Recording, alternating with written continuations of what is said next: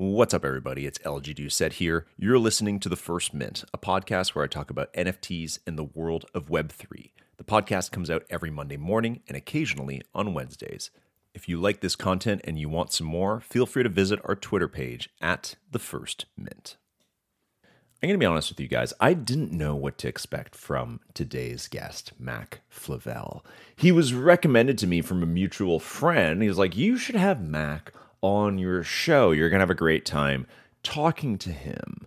And after doing a bit of research, I was like, oh, Mack is actually a co founder of Dapper Labs. And previous to Dapper Labs, worked with Roham at Axiom Zen, which is the company that preceded Dapper Labs in Vancouver, Canada within seconds of talking to Mack, and again, I, I didn't really know much more beyond that. And we kind of made plans to do the interview, and I was like, I just want to talk to you about like, you know, the cycles of NFTs, what comes and goes in NFTs. Give us a bit of guidance as somebody who's who's clearly been there since the very early days of these digital collectibles.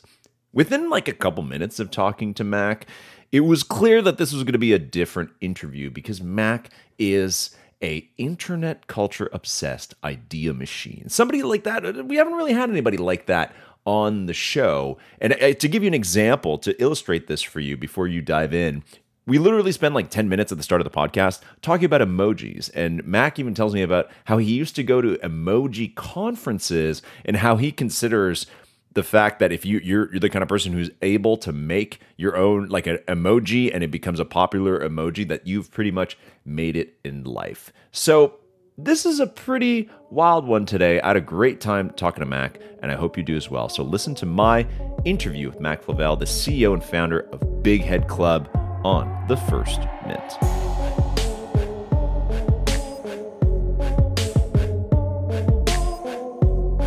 Ladies and gentlemen of the First Mint, we have a very special guest for you today, Mack Flavelle, the CEO of Big Head Club. Also, come on, really like an NFT OG here, a guy who has been through many different iterations of this NFT thing, as well as what was there before NFTs. And that's why we have him on today because we're in we're we're in the middle of a cycle, Mack. And many of us who are here for the first time, we came in in a bull market. We were excited. We're like, hell yeah, I love NFTs. And now you know, we're curious if uh, if, if, if this thing's going to survive or what's going to happen because we read the news and you know people people love to dump on NFTs as you know, and and we're kind of navigating our first bear market together. So Mack, it's it's it's great to have you on and hoping hoping we can we can learn a little bit from you over the next uh, over the next little bit. Thrilled to be here. Thank you, thank you, thank you, dude. Let's start. We always start with the origin story. Tell us how did you get started in crypto, man? Where did that where did where did all that begin? Because you were one of the the founders at Axiom Zen. You were there early on, which was previously the, the, the predecessor to Dapper. But give us give us from your personal aspect, like what that story is like for you. Uh, I was a co-founder of Dapper, but not of Axiom Zen for what it's worth. Though oh, I did introduce Axiom Zen to their first employee. Their first employee yeah. of all time was a guy named Pierre. He's a very close friend of mine. I knew Roham from before Axiom Zen. And so when he decided he was going to open an innovation studio in Vancouver, and then he started Axiom Zen. I spent some time doing some consulting with them, recruiting, headhunting, that kind of thing. A couple years later, I sold my, what did we call it? VR boutique media company Ooh. to Axiom Zen. Okay. I was working as a head of marketing at a mobile attribution company, which is a dirty business and I wasn't very inspired. And I started this newsletter about VR because that did inspire me. That shit, I was like, okay, this is like, this is nutty. Uh, and I wrote a crazy blog post actually about how VR was going to change the world. And the next day, Facebook bought Oculus for two billion dollars, whatever it was, and I was like, I'm a fucking prophet. Like, oh my god, I'm crazy. And so I quit my job and I called Roham and I was like, I need you to give me a job. Like, I, I actually want to come work there now. He was kind of like, no. Uh, I was like, okay, how about you acquire my like VR boutique media company, which was my mm-hmm. newsletter. Mm-hmm. And so he's like, yeah. And I remember him saying to me, I remember saying like, what if we were going to productize this? If you had to, so that one was called Hammer and Tusk.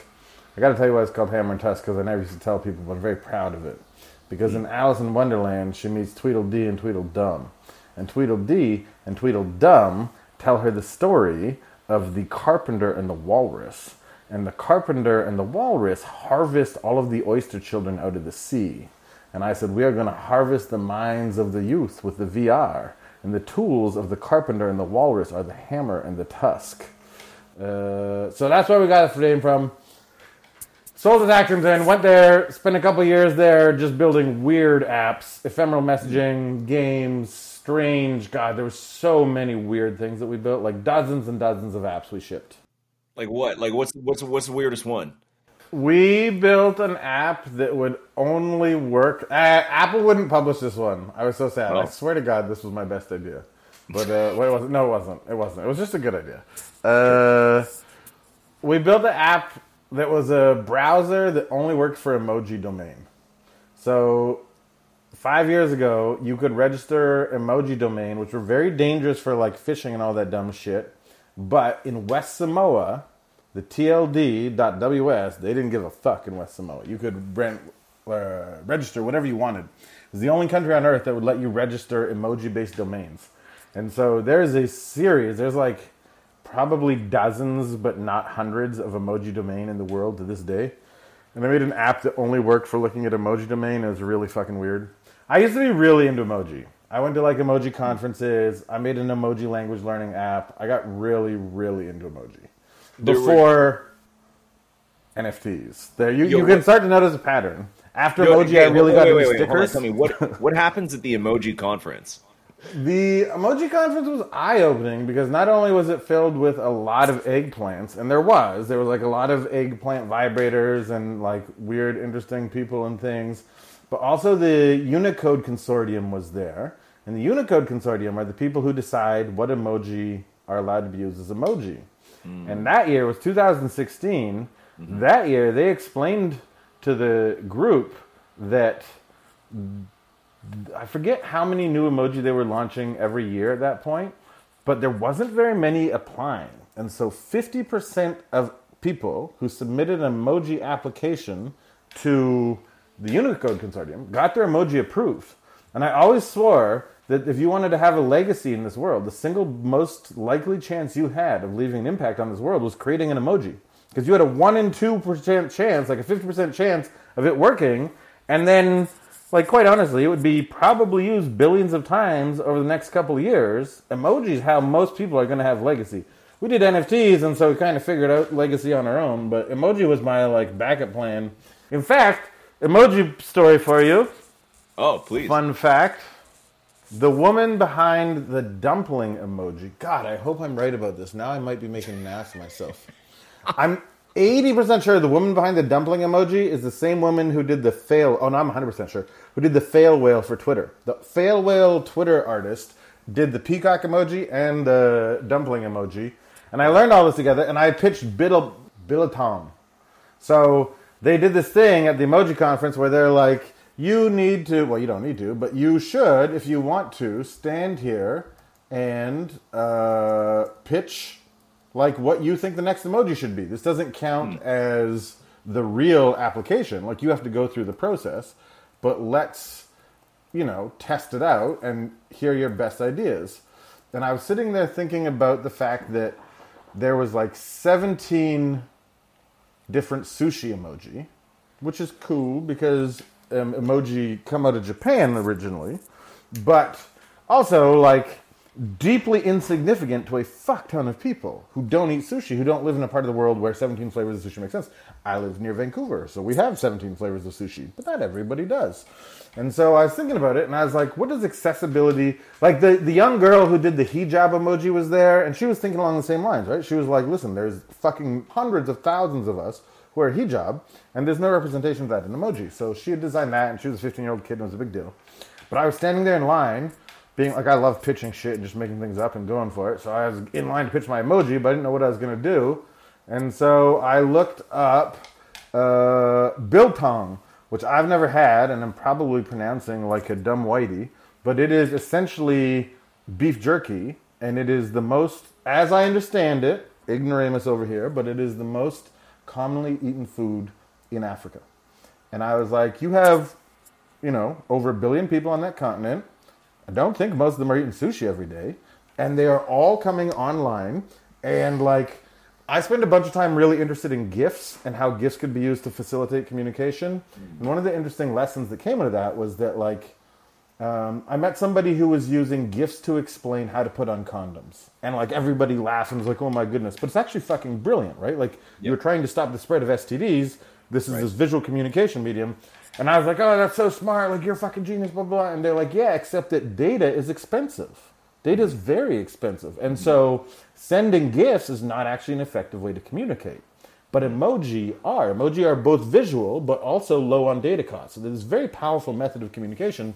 And then it's emerging uh, economies of Africa with so many people who are coming online and they skip desktop and they skipped uh, laptops and they're just on their mobile device first. I thought that emoji was fucking brilliant. That's the kind of thing that happens at emoji conferences. All right. So, Mack, what I'm hearing from you right now is that basically like you have forever been a like connoisseur of like digital communications or like like basic means of digital communications like how how would you classify like the emoji gif uh, and I guess now like into NFTs like what what do you do you have like a name for that genre of chat I guess no, I I think that like a picture is worth a thousand words, a video is worth a thousand pictures. Communication is. I remember being in like grade nine English and then being like, communication is hard and communication is important. Me being like, no, it's yeah. fucking not. Open your mouth, flap your fucking lips, and push air through them. You're gonna you're gonna communicate. But actually, that's like deeply not true. Communication is hard and interesting and important, and pictures matter a lot. Um, a lot, a lot, and I find that interesting, and I don't think that's going away in our lifetime. I think that's the opposite of going away. Okay, that's fair. So no name, but something that you knew, you kind of felt for a long time would you, you, kind of had a theory on for a long time. Can you reconnect the dots for me? So we're talking, we're talking emojis, and then you're working with Roham at Axiom, and then Dapper Time. How did that come about? Yeah, so it was 2017. The summer before, I'd been at the Emoji Conference. Um, and that was that was the first time blockchain took over everything. Like we didn't have the word Web three yet; that didn't exist. But suddenly, blockchain, because everybody's making money on Bitcoin and the shit coins, was going everywhere. It wasn't DeFi; it was just people selling shit coins with like unspecific promise of future use cases. But basically, the CTO at Axiom Zen was named Dieter, and he's co-founder of Dapper as well he really loved and believed and cared in about um, Bitcoin. He'd been mining Bitcoin on his laptop when you could do that. Like he was there in the old days. Mm. And when I started there with that Hammer and Tusk uh, newsletter thing, Roham had said to me like, if you could verticalize this and do this for other things, write your summaries and build out the audience like you are around this newsletter, are there other things that you would do? And I said, yeah, I would do AI next. I think AI is a really, really big fucking idea. Um, that, that is not just a big idea, but is imminently significant, like in our in the short period of time. And I remember him saying to me, "What about blockchain?" I was like, "Fuck blockchain. Blockchain's for assholes." uh, and that was in like 2015 when I started working there, and then 2017. Um, blockchain was so hot, it was so crazy. Like it wasn't as hot as it is, say, last summer. It wasn't NFT land. Bored Apes didn't exist. There's nothing to identify with. Remember, we just said pictures matter and all that? Like, it is very, very fucking hard to understand as a normal muggle why you would care about Bitcoin or Ethereum or anything else. There's very little to hang your understanding or your enthusiasm or value around. Um, right. But you put those little pictures, you put those faces. You know, babies recognize faces before they see anything. Like, just, yeah. They, they do. There's something in our brain that's wired to see eyes, nose, and mouth faster than anything else. I was looking at what are those called? Rorschach tests? I can't pronounce that word. But whatever the ink blot tests are, where it's like, oh, what do you see? And are you crazy? Oh, you mean like the like the psychological thing, yeah. like that they they for like uh like people at mental institutes and stuff like that. Is that what you mean? Like from the movies yes. when we were kids? Yeah. Okay. Yes. Yeah. So I was looking at a bunch of those last night that I think somebody's been releasing as NFTs or something, oh, and yeah. every single one of them looks like a face to me. It just does, uh, and. I suspect I'm not alone in that. So anyhow, faces really matter. Um, definitely in the first wave. For me, what was the first wave? I'm sure the like old old timers will give you like, oh no, the older first wave. But for me, yeah. the first wave was 2017. It was crazy. Everybody was writing about Bitcoin. if they could, like everybody was trying to find reasons. You could be reading a dog food magazine and they'd find a way to talk about Bitcoin. It was just critical to everybody. And so at that time, we decided to build CryptoKitties. And I remember him coming to me and saying, like, hey, I need you to make the blockchain fun. And me being like, hey, how about you fuck off? Because that's a stupid idea that nobody wants anything to do with. Mm-hmm. And he was like, you know, it's cute that you have an opinion, but shut the fuck up and do your job. And I was like, oh, yeah, right. I have one of those and it's working yeah. for you. So I should yeah. probably do that. And so I did. And I, I left and I saw CryptoPunks. And so I bought one for $35 because it looked like Wonder Woman. And I um, have always wanted to build a gardening game where you don't know what kind of seeds will come out of the ground, what color your flowers will be, and what kind of bird song you will make, depending on what kind of flowers in your garden. And I had this hypothesis at the time because we kept building all these consumer apps that were failing that you should always include cats if you're building things for consumers. Right. It's Naturally. stupid not to. Of course. Yeah. And so cats plus CryptoPunks plus gardening game. I came back to the office and I was like, gang, let's make cats fuck on the blockchain. What? And everybody's mm-hmm. like, you're totally fucking ludicrous, but sure. And uh, we did. And well, and then Dieter was like, because I actually have a text message I sent to Richard. You know Richard, the big NFT collector? Yeah. I've known him for like 10 years. Okay. And uh, I he was my Bitcoin guy before anybody else. Like Your he was Bitcoin the guy. guy. What is that? What do you mean Bitcoin? Like you make it you honestly make it sound like you would show up at your house late at night with a backpack full of Bitcoin and be like, "Do you want do you want blueberry kush Bitcoin or like white spider?" like he, we would go eat Taiwanese food, not in the middle of the night, but late at night at Cambie and 23rd at a place that burned down now. And uh, he would he would talk around Bitcoin and not tell me all of his stories, but he he knew about Bitcoin before anybody else that I knew right. knew about Bitcoin. Okay. And when I said, when Roham had said, you know, I've got to make the blockchain fun, I was like, okay, we're going to do cat fucking to mine Bitcoin. Yeah. And I sent a text to Richard. I still have a picture of it. It's like, I think they're going to build my cat fucking idea. And he was like, oh, that's a bad idea. Which is funny because, you know, he really likes NFTs these days.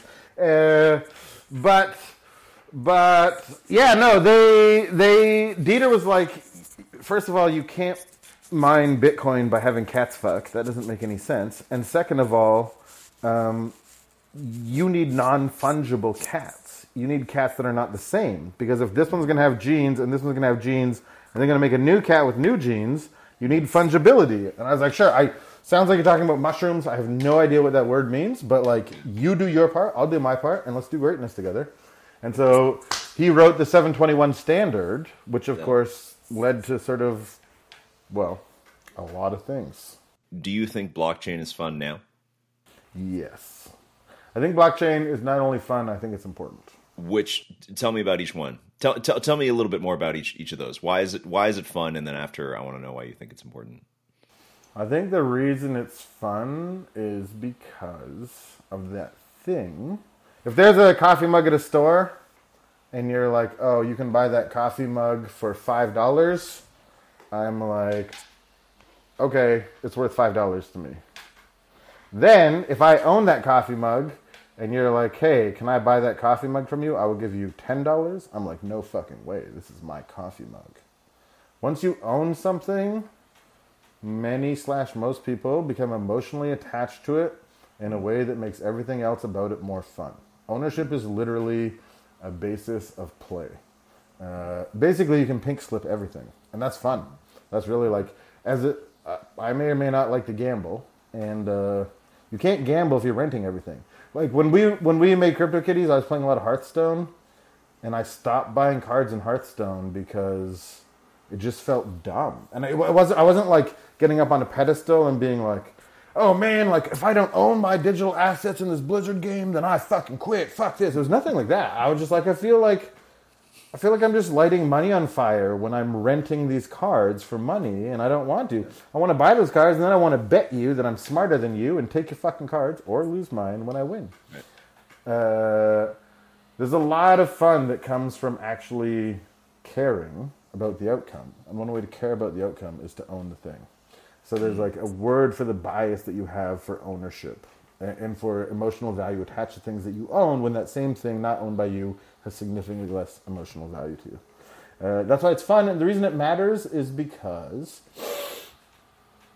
Mm, Wait, hold on. I got to stop you there. So, so the does that is your theory about fun and ownership? Is that are we talking specifically NFTs now? Because when you started, you were like Bitcoin blockchain is all fucking stupid.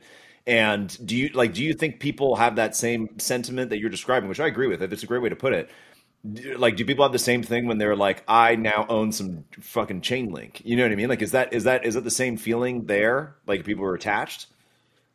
I think it is much harder to understand what you own. So nfts are like rocks. You reach down you pick up a bunch and you're like oh here's a handful of rocks.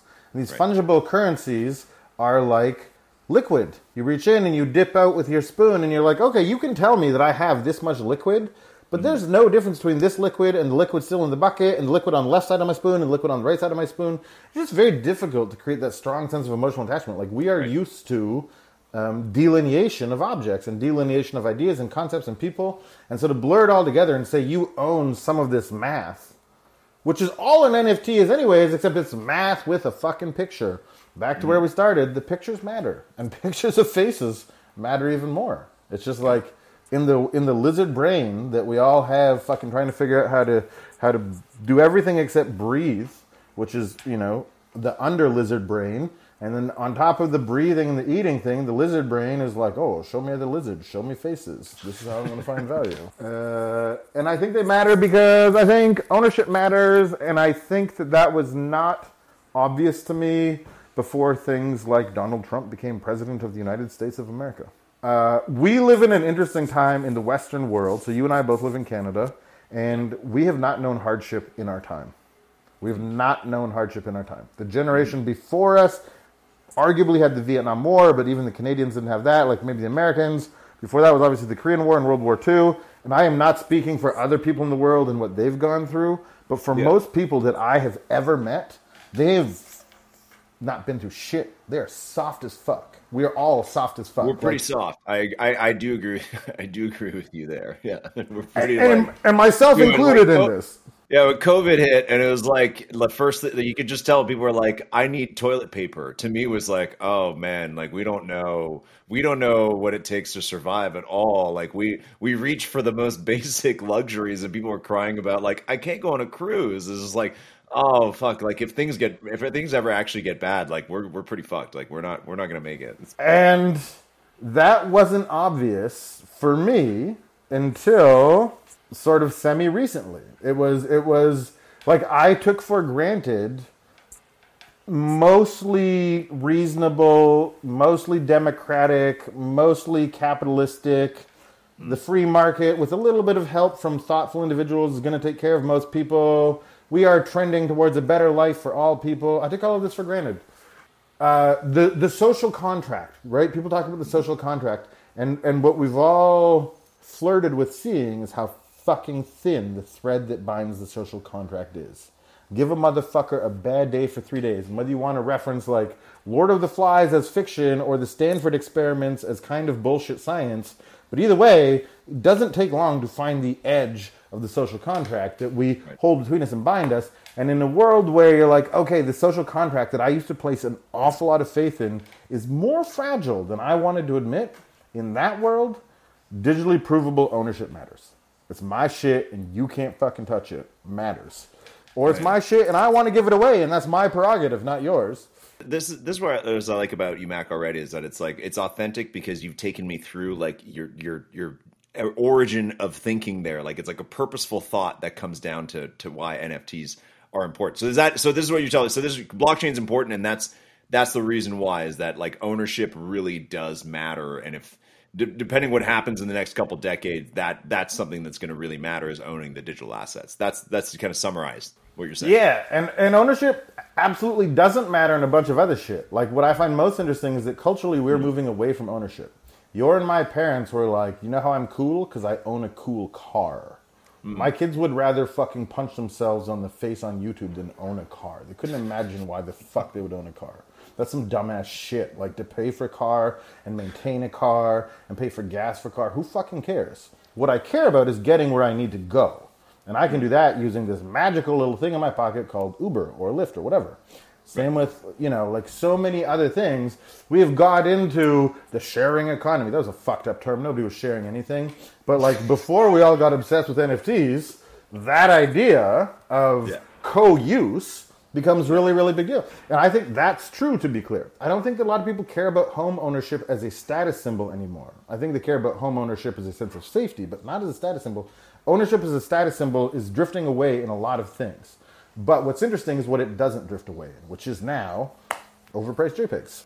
How does how does the ownership bull case that you're presenting for blockchain, how does that translate to mass adoption? And is that what it translates to? Because it's a very that's a very subjective question so that might not even be it but how does that let's say how does that flower? What is what is that what does that seed into? You're talking about the game where you have you don't know what's going to flower like you don't know what the seeds are? Tell me like this ownership thing that you think is the strongest element why it's important to blockchain also why it's fun what what what comes out of the pot? A couple things. One nobody ever talks about the blockchain again just like nobody talks about location based apps. My first startup startup was a location based gaming company. And we tried to make games around the fact that knowing where you are was significant. And we knew that by 2022, nobody was going to say, ah, let me use my location based app Uber in order to call an Uber taxi to me, right? Like, once something becomes ubiquitous, it goes away. So, definitely nobody talks about Web3 or ownership or blockchain. A bunch of these things become assumed.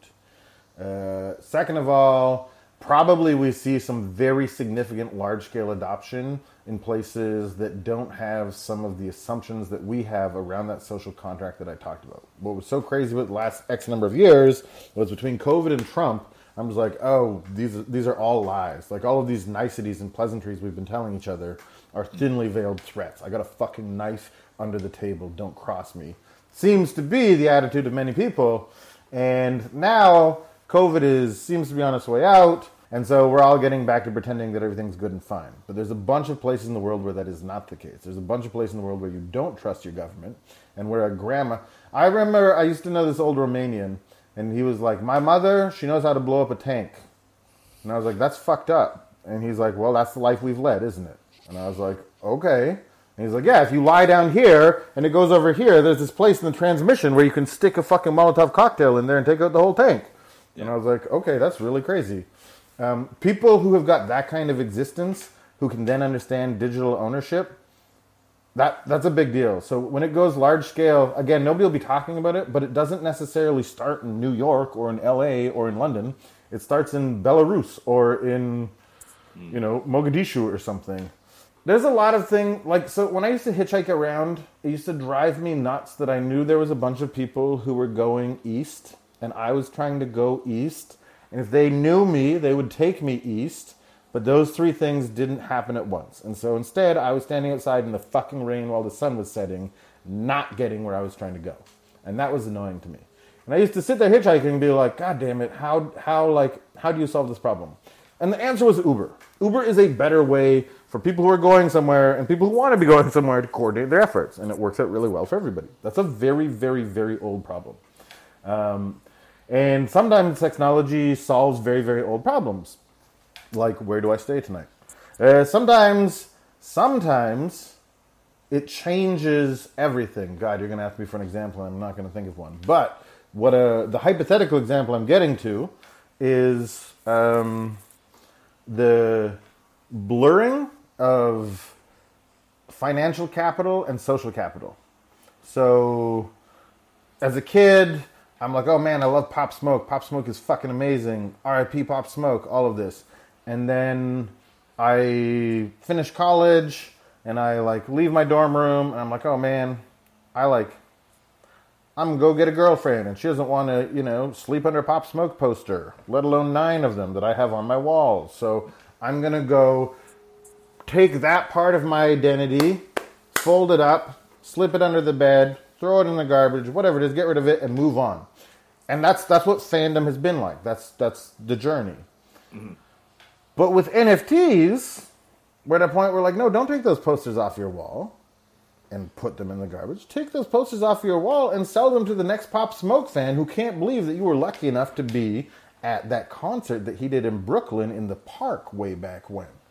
That's a really interesting idea that, that social capital, that cultural capital that you earn through what you do and who you are, through attestations, through proof of knowledge, through proof of fandom, through proof of attendance, through all of those different methods that we can use to generate and capture and social signal with NFTs, right?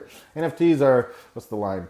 NFTs are the stars in the constellation of our identity. When you say to yourself, this is who I am, I imagine a world where you just point to your NFT portfolio and it says this is who I am. And it doesn't work to look at all 200 NFTs that you own.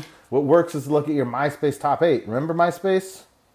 Remember the top four friends that when the CSI oh, I know, hackers I, got oh, in? I know all about that, man. Oh yeah, you you can still do that shit on Facebook. You can still be like, here's my best friend and my top six photos or whatever. So that shit, when it's like about your NFTs that you have earned and have cultural capital, but can then be converted into financial capital. I did a call with like a bunch of Fortune 500 CIOs last week, and I was trying to explain to them that their loyalty program should be resellable. That their loyalty programs are cool, but the greatest form of value you can build for a loyalty program is to attach it to a token and let me as a fan say, I'm good. Mm. I'm old enough that I don't want to fly no more. Alaska mm. Airlines. Yeah. Let me take my loyalty, bundle it up, and sell it to somebody else. Yeah. Because I fucking earned that and it's mine. And yeah. these guys could not get it. They were like, no, that's your loyalty. You cannot sell that. But the ability to take social value and turn it into financial value is a big, weird idea of blockchain. So, answering your question, what does this look like in X number of years when this all blurs?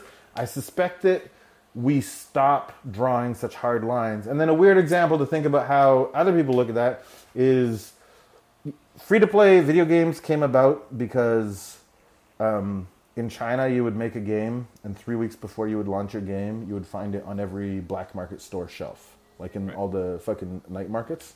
Yeah. Because they just ripped off your shit and released it. And eventually, some Chinese game maker was like, how about fuck you? Have the game. It's free. But if you want the Sword of Destiny, you got to pay us $100 or, or $1 or whatever it is. And it's locked into our server.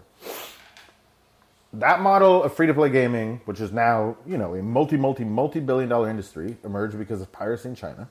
And what's interesting about free to play video gaming in China versus the West now is that you're not really allowed to pay to win Western games.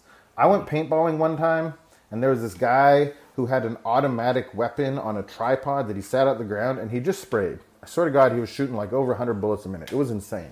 And the rest of us were like, okay, well, we're not playing. Like, we're not winning. We can't shoot him. This is fucking dumb. Yeah in video games in the west if you do that shit the same thing happens so you buy cosmetics you buy disposables you buy things that let you flex how cool you are but not let you buy better performance in game whereas traditionally chinese games are like oh sorry do you have a thousand dollars but not a thousand hours cool buy the big ass sword of fuck you you were absolutely able to do that and i think we will see that approach to um, so in that case, it's it's games and play and earning your right to play versus buying your right to play. I think we'll see that applied to much larger things outside of games as blockchain becomes ubiquitous and we can start to blur the lines between social and financial capital, which has just not been possible before. How would you do that? What measure or method would you have to do that? Blockchain gives us that method.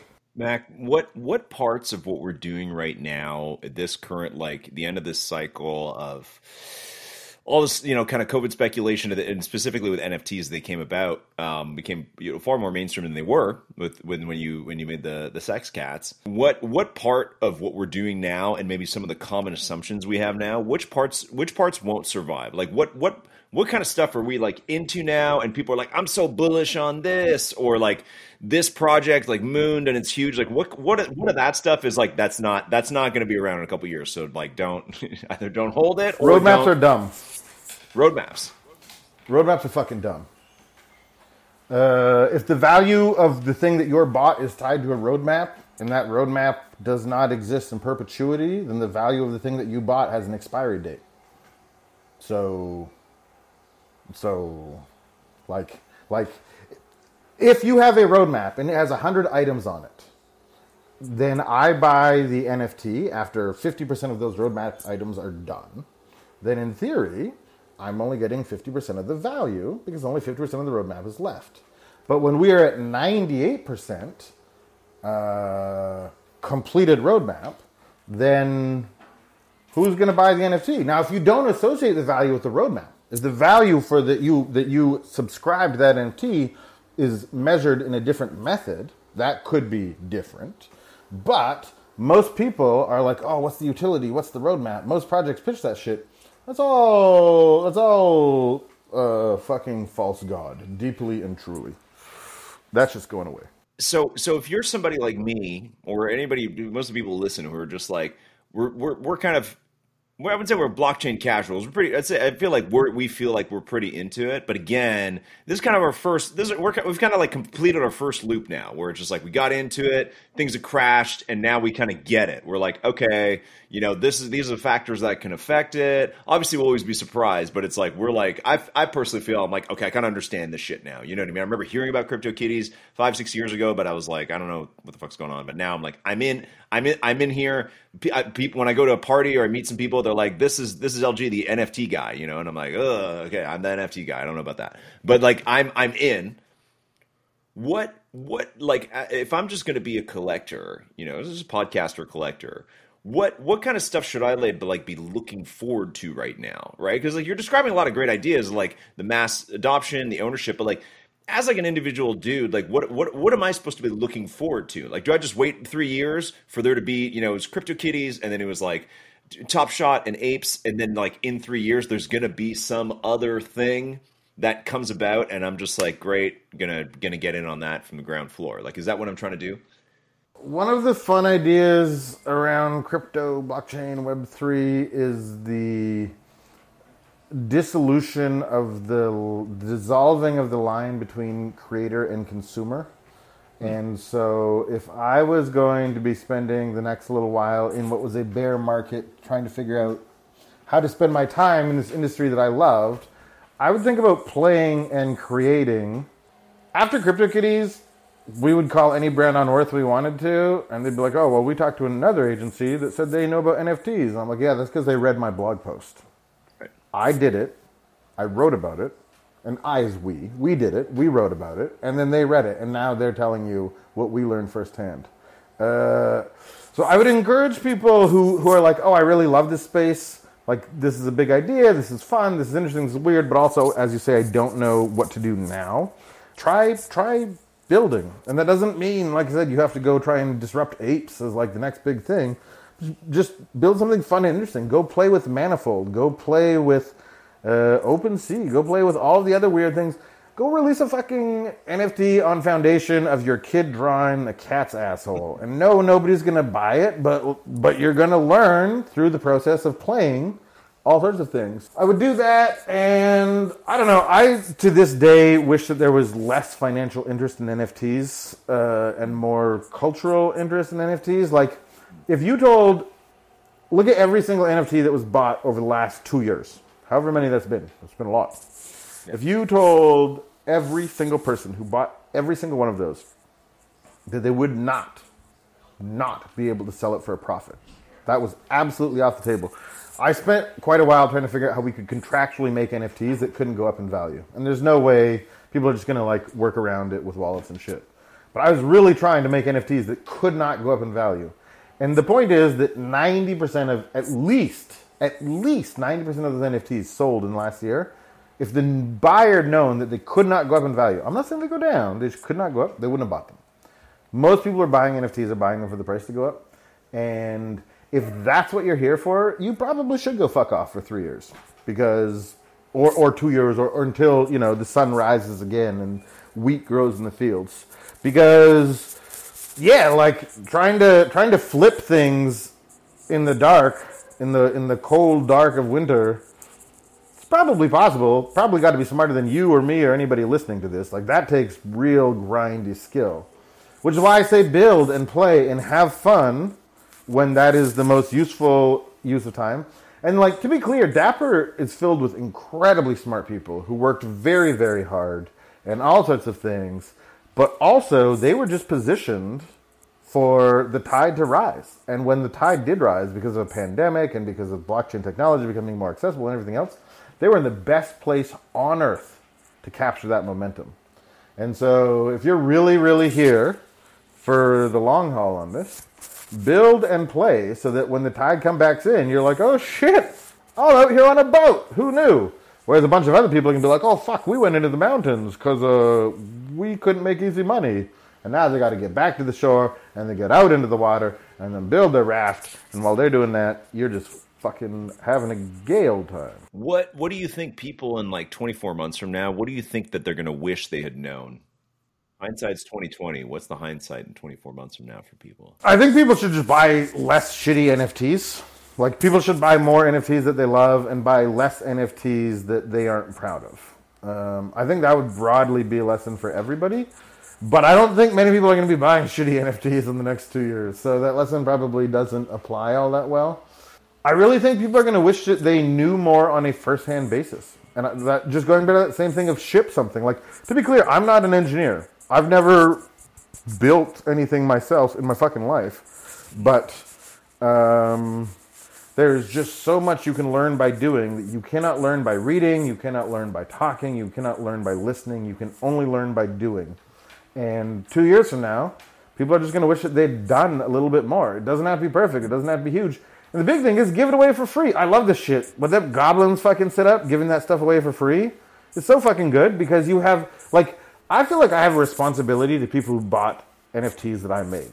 I don't know where that responsibility ends. It doesn't go on forever. It's not more important than my responsibility to my family or these kind of things, but I feel a genuine responsibility to those people. On the other hand, if I'd given those fucking things away for free, I wouldn't have responsibility to shit. That'd be amazing. And so build free things, release them, tell people about them, play with them, that is what people will regret not doing two years from now when being an effective builder in this space is once again a very lucrative opportunity. Yeah. You were a fan of the goblins. Oh yeah, that was amazing. That was fucking incredible.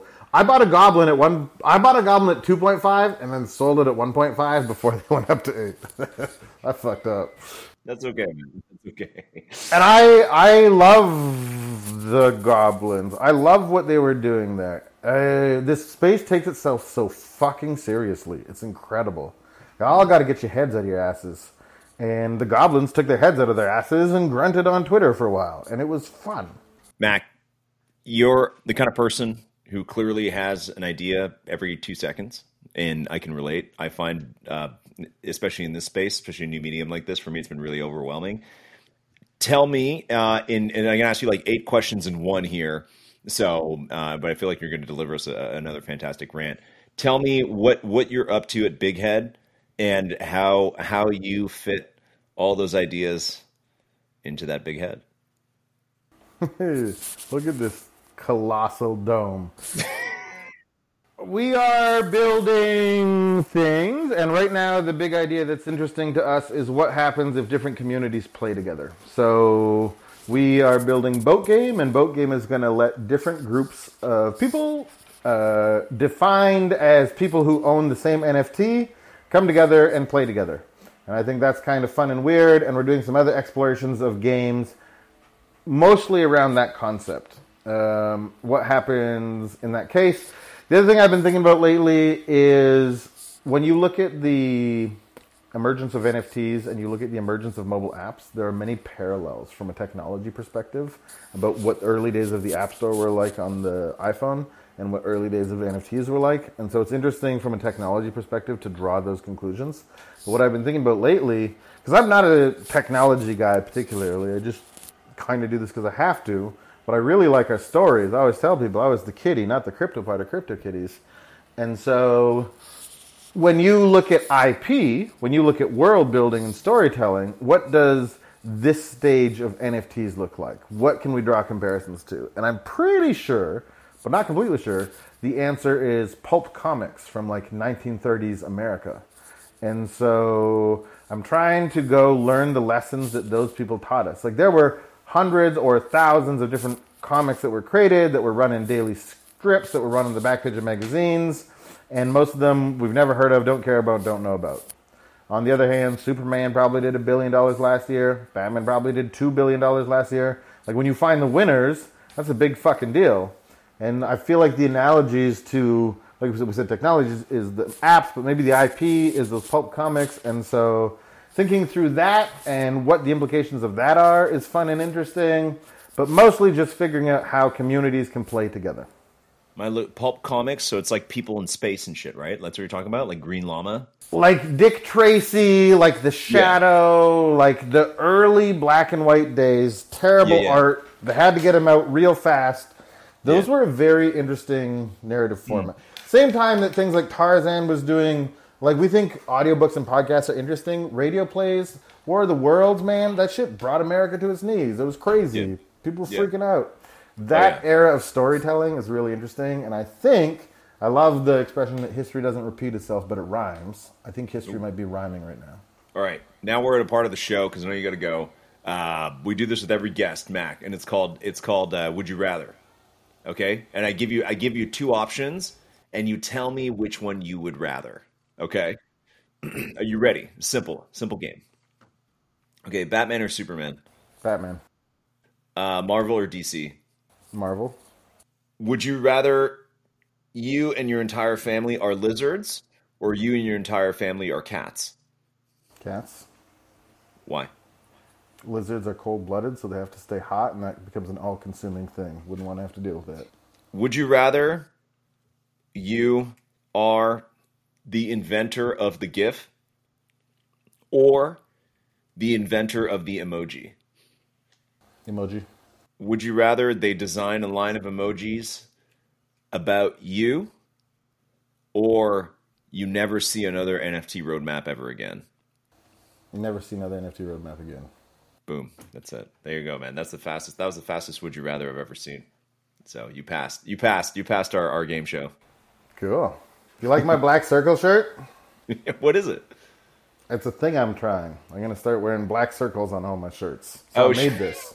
Amazing. Like a personal, like a personal branding, or is it some kind of like shamanist, like shaman type thing, like a like a spiritual thing? I haven't figured out why yet. I just know that there's black circles. You're just. Can other people do it? Is it just for you? No, no. I, I'm big into decentralized IP, and this is just an idea, and I really think we should decentralize the fuck out of it. And the whole world should wear black circles. Oh, okay. So when are you going to drop the, the NFT line where it's like you, you buy the NFT and then you get a a T-shirt with a black you get a you get a monthly shirt with a black T-shirt or a monthly I really really dislike digital integrations with NFTs. I do not believe that you can elegantly do digital and physical integrations of NFTs with the limitations of the technology today. So I will not be dropping that subscription box. So we're not going to get a white white white shirt black circle subscription from from Big Head anytime soon.